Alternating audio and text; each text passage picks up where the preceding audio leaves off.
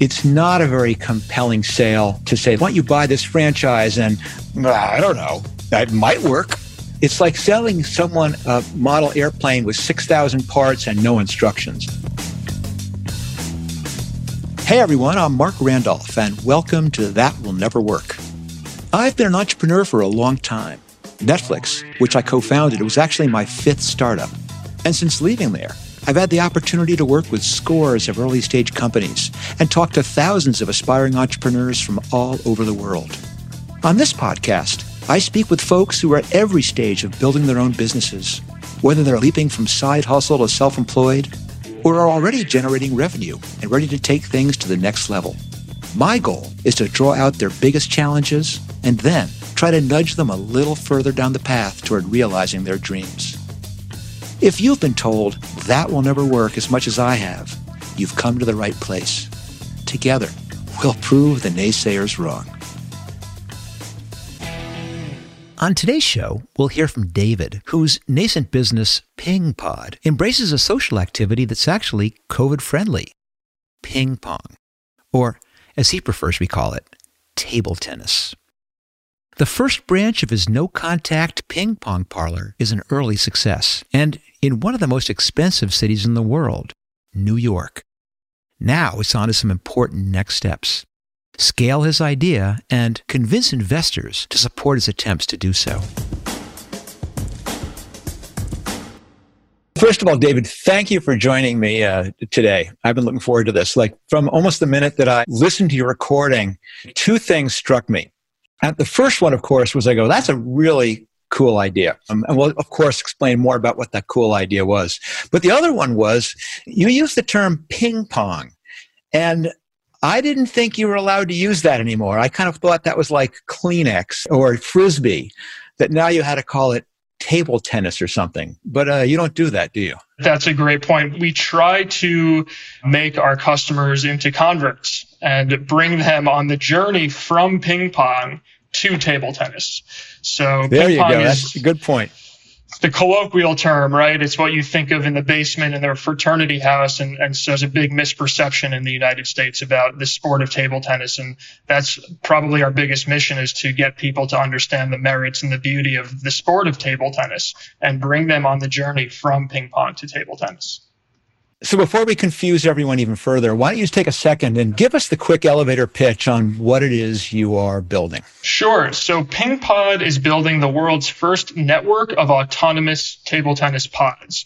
So to deconstruct that sentence a little bit, by table tennis pods, I mean physical brick and mortar locations that can hold between two and five tables for playing the physical sport of ping pong. And by autonomous, I mean the pods are self-sufficient, meaning there are no employees actually working on site. And by network, we hope to build many dozens, if not hundreds of pods in urban areas throughout the country. And for just a quick bit more context, it's worth noting that before PingPod, table tennis could typically be found in only hardcore training facilities for more competitive athletes or in these giant bar restaurant formats where food and alcohol is abundantly sold in order to make the economics work. But by ripping the variable labor out of the equation, we believe PingPod is the key to unlocking the supply side for ping pong, which is an amazingly popular sport in the US and beyond. Since I actually don't know a lot about table tennis. I mean, I do have a table tennis table at our house and we do play fairly aggressively, although I'm sure for an expert, you'd consider us total hackers. But I'm interested because you were talking about the supply side, making sure there's enough facilities to play table tennis. Is there a demand side? There is. Are there people who are actually clamoring for a place to play table tennis? So that was the biggest question for us as we were entering the business and had our hypothesis and our big idea. And of course, that's one of the main questions that our investors and stakeholders ask. And now that we have our first location up and running since about February, of course, with COVID having interrupted for a few months, we can say that the demand is pretty striking. We are basically full from 7 a.m. until 10, 11, 12 midnight, right? And then even we're open 24 7. We have people coming in at 1 a.m., 2 a.m., 3 a.m. There is a ton of demand for this sport in urban areas.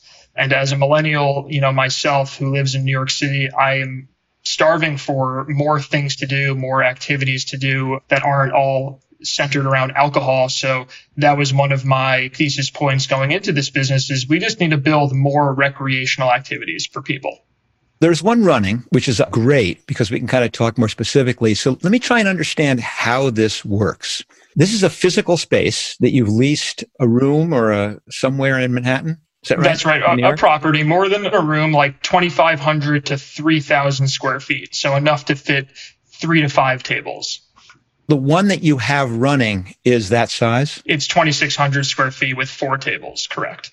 Four tables. Now, if somebody wants to play, how do they set this up? How does this work? Yeah, so we're trying to make it as easy and simple as possible. You simply go on the web app on your phone or your computer, you make an account within seconds, and you book a reservation as you would book a hotel room, an airline seat, or a Zipcar, is a lot of comparisons we get and then you physically show up to the location and you use your phone and your reservation to just tap a button and the door unlocks and you're in. That gets you into the building and you what? You have an hour slot or a half hour slot or a certain amount of time? The shortest slot is 30 minutes and you can book as many 30 minute intervals as you'd like. A specific table assigned to you? We have an algorithm that efficiently assigns you to the available table, or you can book a premium table for a little bit extra. And the premium tables have a little bit more space. In fact, three out of four of the tables are premium. There's only one quote standard table with just a little bit less room, but it at least gives people the ability to pay less money if they so choose to just kind of hit a ball around and they don't need the additional space or choose to have that premium table you want them to actually experience table tennis the way it's experienced by both of us, where you have a refrigerator at one corner and a piano kind of stacked against the other and a desk lamp on a wall. It's like having the home court advantage or the local baseball field with the short right field. Okay. So you have these three premium tables, the one regular table. How about the paddles and the balls? Are you supposed to bring your own, like professional bowling people, we have a little case? That's a great comparison. I would say that many of our customers do bring their own equipment. They own their own premium custom paddles, and there's a whole world of table tennis equipment. We're pretty nerdy when it comes to selecting the blade and the rubber type and the thickness and pips versus normal. There's a whole world but many of our customers also use our house equipment, which are very quality paddles and balls. They're sitting there on the table waiting for you. Basically, they're in a locker that is unlocked, and you just oh. go and grab them. And we haven't had any theft or anything like that. People return the paddles when they're done, and that's working out so fine. Okay, cool. I get it. So it's kind of like Airbnb for ping pong tables. That's right. If I can get back to that one. All right. Pretty cool idea. And actually, it's kind of funny because I lived in New York years ago. I had this crazy idea, very similar, which was I wanted to do indoor miniature golf which of course I think they have that now. But I was going, this would be great. But as opposed to you, who was saying, oh, all these entertainment venues have alcohol and food, I was saying, oh, all these miniature golf places don't have alcohol and food. So I was kind of going the opposite direction. but anyway, this, so the idea resonates with me as this kind of ability to provide a service inside. So let's talk about how things are going. And you have just one location so far? So far, one. We just signed a lease for our second location. Congratulations. Okay, so tell me how you promoted it, the first one, and what the usage ramped up and what the usage is looking like now. I want to kind of understand the user dynamics here. Yeah, so we picked a very visible location in Chinatown on Allen and Hester Street floor to ceiling windows, two stories. So we have one table on the ground floor and then three tables on the second floor. And that was at the heart of our vision was to take table tennis out of the basement and bring it onto the street and to the people to see how cool the sport can be. It's so typically hidden away in these basements and environments. And the real estate has been doing a lot of the marketing for us, which was, of course, the hope. It was just a hope. And it's basically been coming true that the majority of our new customers found out about us by driving, biking, or walking by this busy thoroughfare in Manhattan. Other than that, we have been doing some light SEO, Google optimization, stuff like that. We've been just testing the waters when it comes to digital ad campaigns, Yelp, Facebook, Google, but just throwing some pennies at those things. And that's something I would like to pick your brain about.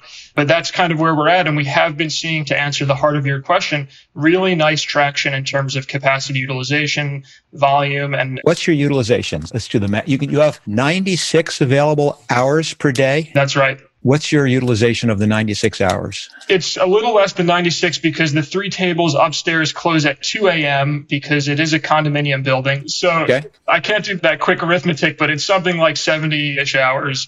And I would say that capacity has been about 40% of that. Call it, no, that's good. Call it seven, call it roughly 30 hours a day, seven ish hours per table across four tables. 40% is pretty reasonable. What do you charge per half hour? We charge anywhere between 15 and $30 per hour, depending on the time of day. That goes to $40 per hour if it's a premium table. All right. So I'm going to try and do this quick. It's about $1,200 a day in gross revenue. Am I? I probably gave you a little bit of inaccurate, you know, inputs there, but the output is that we're doing about 800-ish dollars of revenue a day. Yep. You said it's about 30 bucks per per hour. half hour or hour? I per, missed that. Per hour. Okay. So I get the idea. So it's 25 to 30 hours total per day. That's right. Across the that those are numbers are per day, right? Okay. Yep. Not to get too dorky, I'm just getting a rough sense, but you have sure. upside there. It's much busier, I assume, on the weekends. I assume it's much busier from the five to eleven window. Is that kind of a basic? You'd think, you'd think, but actually the weekdays tend to be very busy, especially over the summer. People tended to leave the city, and then in the fall, the weekends have been getting closer to parity with the weekdays. But the weekdays are really our core constituency of loyal ping pongers who make it part of their daily routine. And of course, COVID having totally shaken up the work hours makes it so that there is no traditional like during the day. People come at all times because they're working from home. The weekdays have been a little busier than the weekends, actually.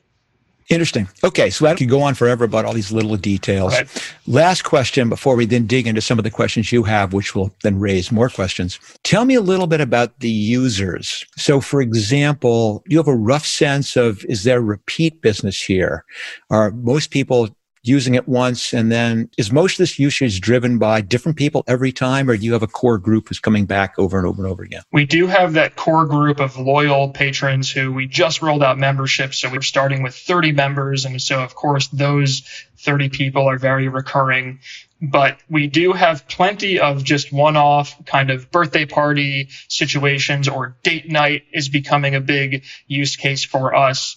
But in terms of demographics, it really runs the gamut. I'm having a hard time putting my thumb on who is the average customer in terms of demographics. But I would say it's about 30% member recurring loyal customers and 70% more one off a couple times a month or just one and done type of customers.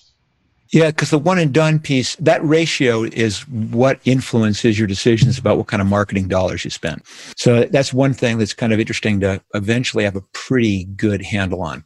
Okay, I think I've got a rough idea. Of course, what's the rent on the uh, space? It's $14,000 a month. Wow. Uh, New York City, yeah. So, yeah, okay. So what's that, $500 a day? Yeah, it's about that, right? Yep and you're grossing about $800 a day in rent. So you're ahead. Any significant expenses? Cleaning? We do have cleaning every, replacement. Besides the rent, which makes up the bulk of our operating expenses, we have cleaning every single day, insurance, utilities. But after that, it's nothing because we don't have the variable labor, which is typically the bulk of the cost for most retailers. So we at least ripped that out. And yeah, Marc, we're doing about $25,000 of core sales every month and we're doing roughly nineteen or twenty thousand dollars of operating expense. So we're already eking out a nice twenty five percent operating margin. And then of course we have corporate revenue, like we sell equipment, we sell merchandise and apparel, and that brings our total revenues up to like thirty thousand a month. But we don't really count that when talking about the unit economics. Pretty fantastic. Okay, and so you're opening your second one, and that's going to be nearby different part of the city? Different part of the city. We wanted to limit cannibalization, so that's going to be Midtown West.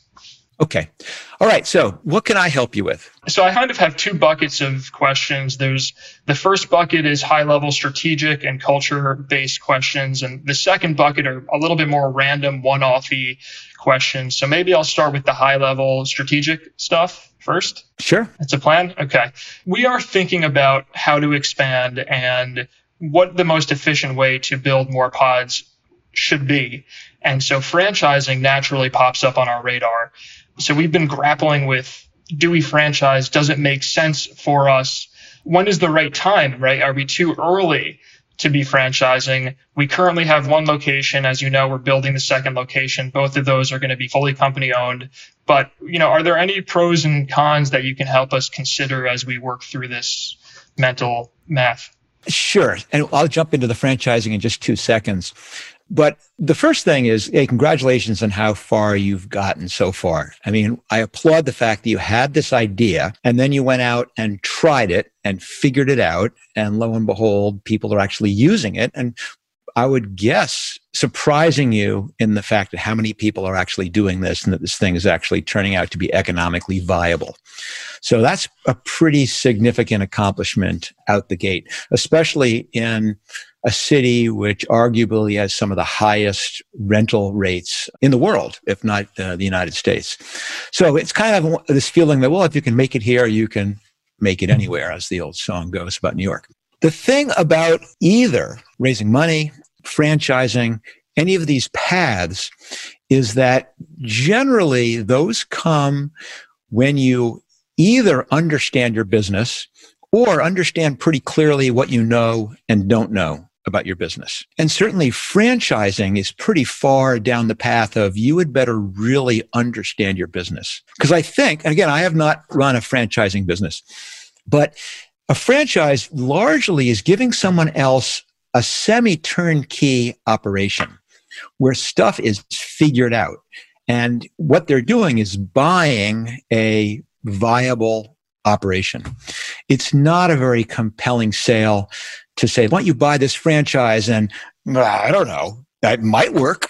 Or you'll have to figure out, it's like selling someone a model airplane with 6,000 parts and no instructions. That's not going to sell very well. What you're trying to do is come in and go, we have the advertising dialed down. We have the acquisition cost dialed down. We know what your unit economics are. You know how to negotiate the lease properly. Here's some example leases. All you have to do is have the ability to write a check and then follow our playbook. As I hope you agree, you are a long way away from that point because what you have done, and I'm not diminishing this accomplishment, but you've gotten it to work in one location, in one city, and in one time.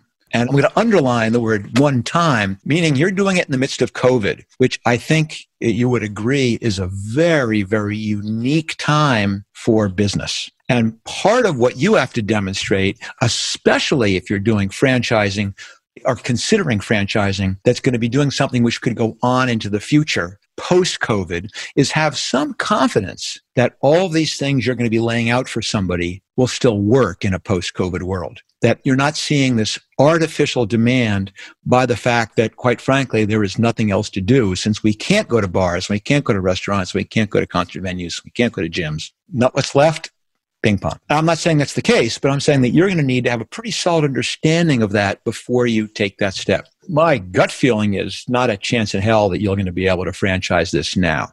That said, there might be some other types of interesting models you could use. Let's talk for one second, and I'll shut up in a moment and let you squeeze a word back in edgewise. Let's say you're thinking about I really want to expand more rapidly. I want to go from 1, 2, 4, 8, 16, 32, whatever the growth rate you think you guys can handle. That's going to take money. Anyone you're going to for fundraising has to have a similar risk profile to what the reality of the situation is. So what it requires you is to be able to very clearly understand what do we know and what do we not know, and then position the fundraising based on that. For example, you could say we've got a huge accomplishment, and I'm just making it conversational, although in a pitch would be somewhat different.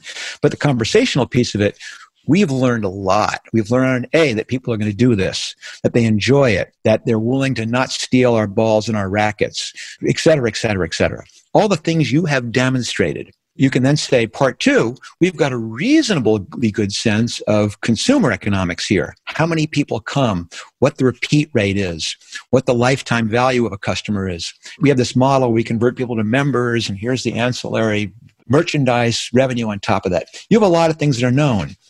And then you would have to say, and we're raising the money not just to expand, but to do the next level of discovery which was how does this work when you're in different locations? Do other locations behave the same way? And then the big question is, and what will the world look like in a post COVID time? Will we see the exact same economics or similar economics? Or what will the economics look like in that post COVID time?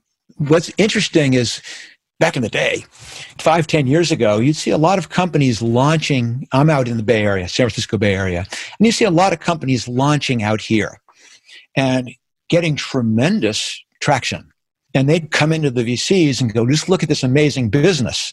And they'd say, well, yeah, it works in San Francisco where everyone is a geek and everyone's accustomed to this new doing business. But how is this going to work in Indianapolis? And how is this going to work in uh, Fort Lauderdale?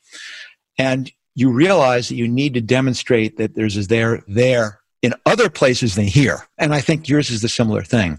You have a challenge of saying, not only is it going to work with multiple stores, is it going to work with multiple locations? Then the big one, is it going to work in multiple cities? And what size city can actually support this? What's the geography?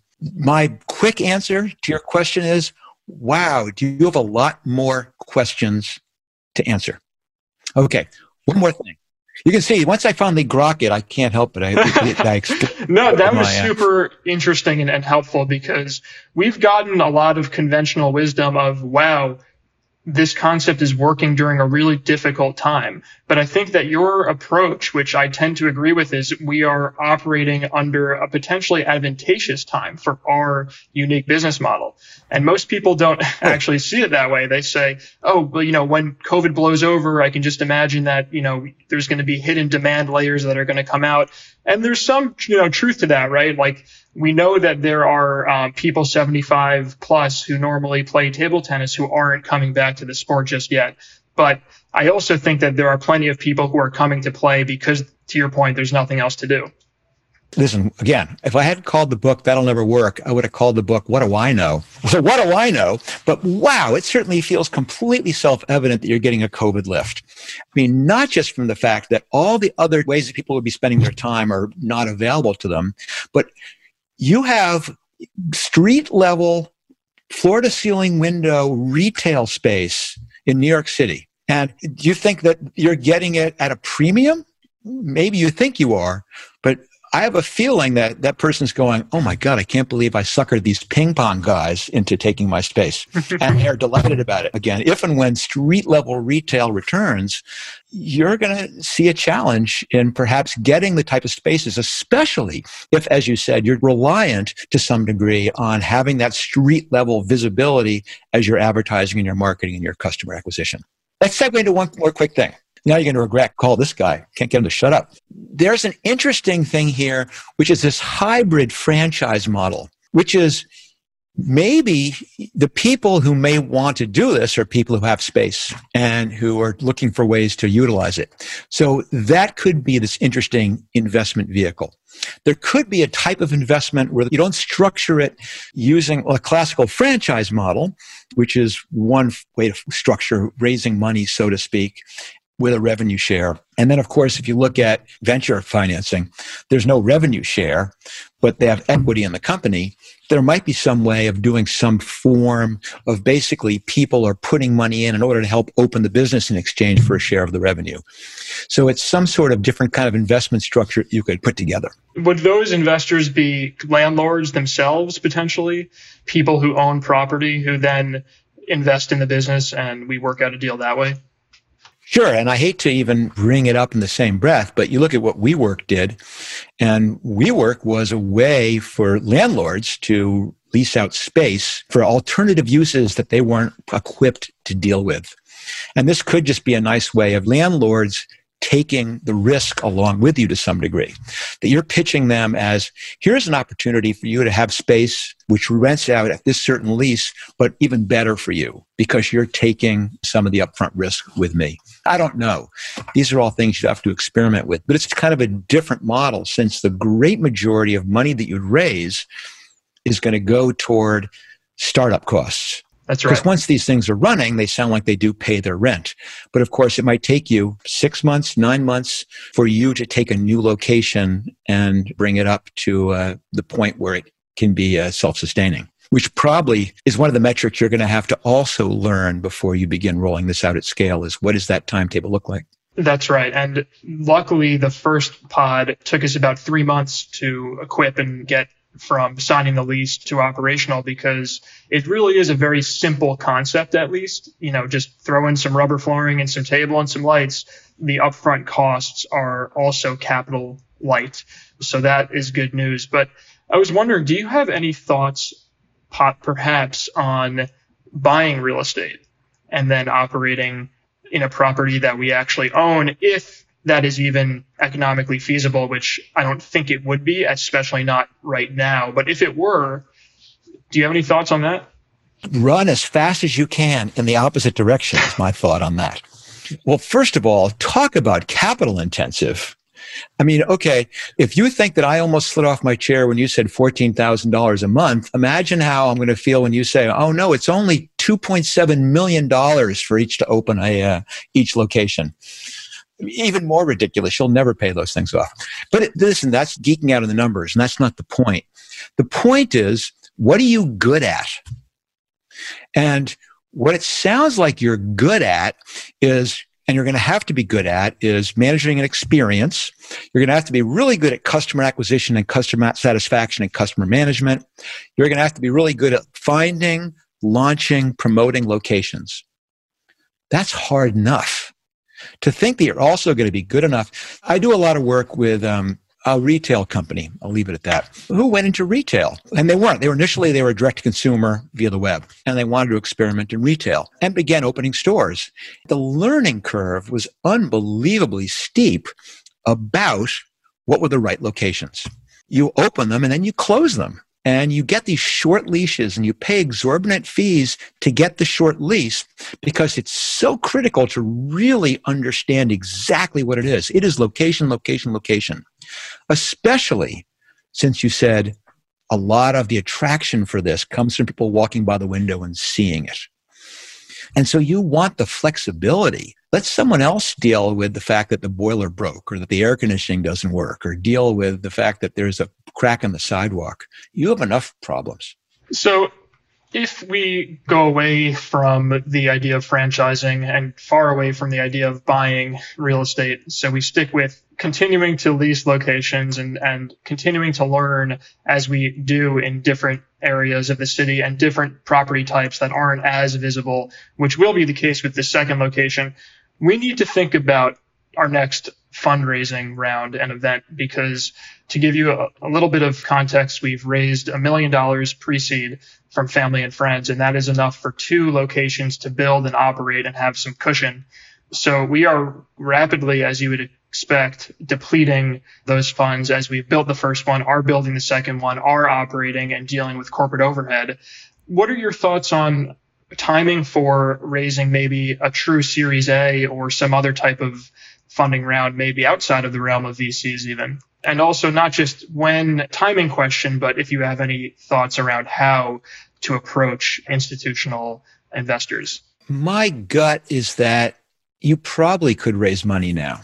And whether it's an A or just a series seed, essentially a friends and family extension, depends on how well you really understand what you're doing. And we haven't had time to really dig into it, but you have a lot of questions about the scalability of your concept.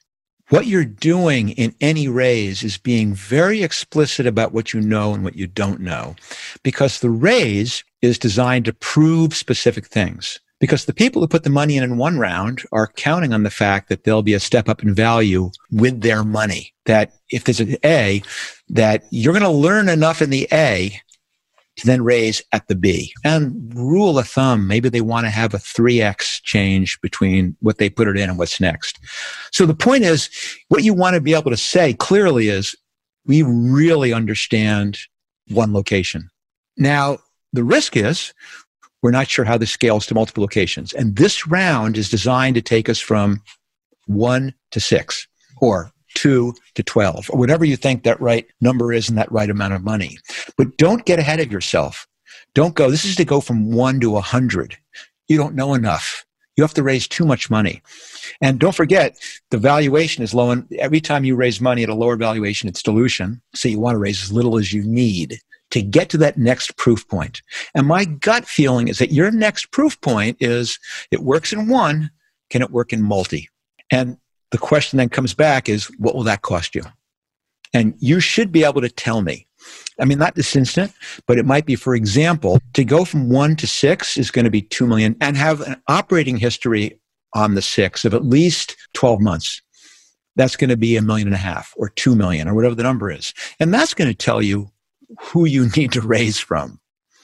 And if you can do it for $2 million, it probably is a seed extension. If you need six, then you're going to need to do an A, but you're going to need to ask yourself, that might be too big of a jump to go to um, a real A round with real institutional investors. So that's the thing to ask yourself. What's the next big learning for me? And what will it cost for me to learn that with a little buffer? And now I take that number and cut it in half because uh, I've probably overestimated. But uh, you get the idea. And I think, again, right now we're speaking at, you're at a great, great point because you do have something which is running at unit economic cash flow positive. Wow, fantastic. You're right. You got to cover your overhead. Those stores are going to take you X months to bring to that point. You've got to fund that. You're going to have to find out what it costs to acquire customers when you can't afford the big plate glass ground floor, high traffic neighborhood window. It's going to be an interesting uh, haul. And then the next thing you're going to have to do is show that you can do it in Boston or Philadelphia or whatever you think the next satellite city is from here. And that could be what you use to go from your seed to your A. We proved we can do it with six stores. And then you decide, well, strategically, is the next step going to 24 in New York? Or is it we from six to 12 in New York and we launch our first two in Philadelphia and two in Boston? That's what's so fascinating about startups is there's no prescribed path you're constantly feeling what do i know? What i not know? What's the next opportunity? How do i demonstrate it's there? How do i get someone on the outside to buy into it so they'll fund me? It's so true. I have a billion more questions on this topic but i do want to have the chance to talk to you about marketing.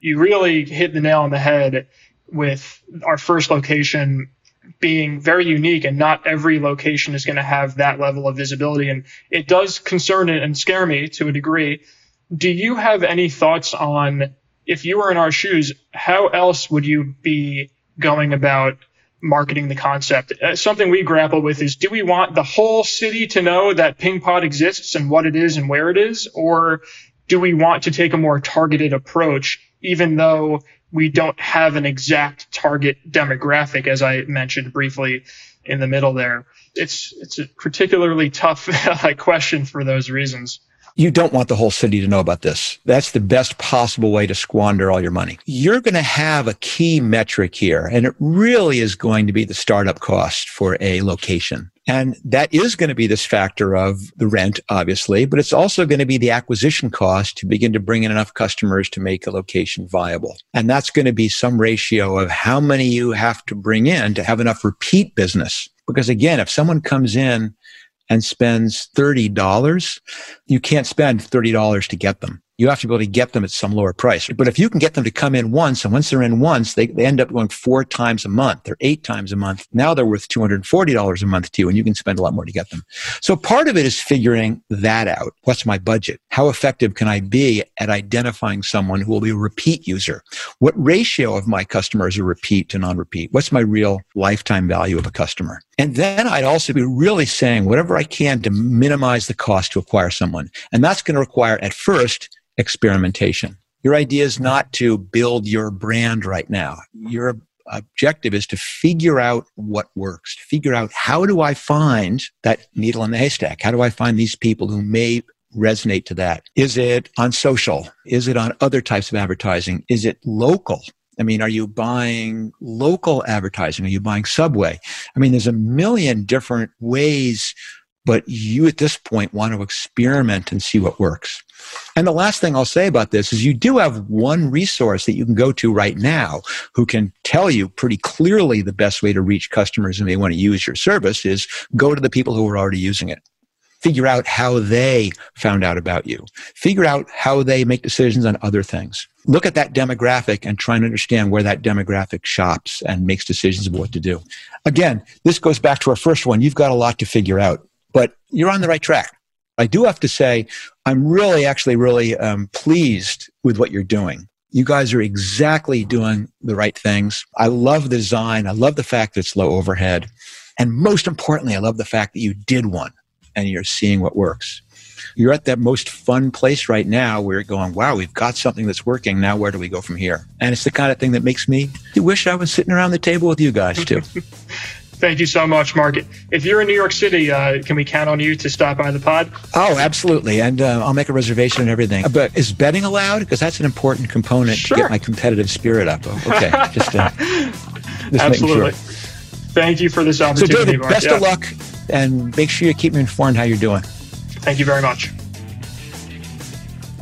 Clearly, David's a savvy entrepreneur, and he's focusing on all the right factors. But before he goes too far down the road with any business model, be it buying real estate, yikes, or establishing a franchise program, hmm, he needs to learn a lot more about his target audience. The good news is, he's already proven that the idea is profitable and even habit forming for a strong percentage of his customers. And those are the very folks who will help him chart his course. Well, that's all for today, but before we go, I do want to thank David for entrusting his business to me for a bit, and I look forward to hearing back from him in a few months to see if my advice helped. But if you want to discuss your business challenges with me, I would love to hear from you. Just visit me at marcrandolph.com or call me at 1 888 Marc Pod. That's 1 888 627 2763. Together, will figure out your best next steps. In the meantime, if a 30 minute podcast is too much for you, you can check out my short form ramblings on Twitter at mbrandolph. Or see it all prettied up on Instagram at That Will Never Work. Of course, you can check me out at LinkedIn at, well, shit, you can figure that out yourself. Thanks again for listening. If you like the podcast, don't forget to smash that like button and leave us a review at Apple Podcasts. If you didn't, well, thanks for listening to how I built this. No, I'm kidding. I'm kidding. This is the That Will Never Work podcast. Thanks again, and I'll see you next time. Audiation.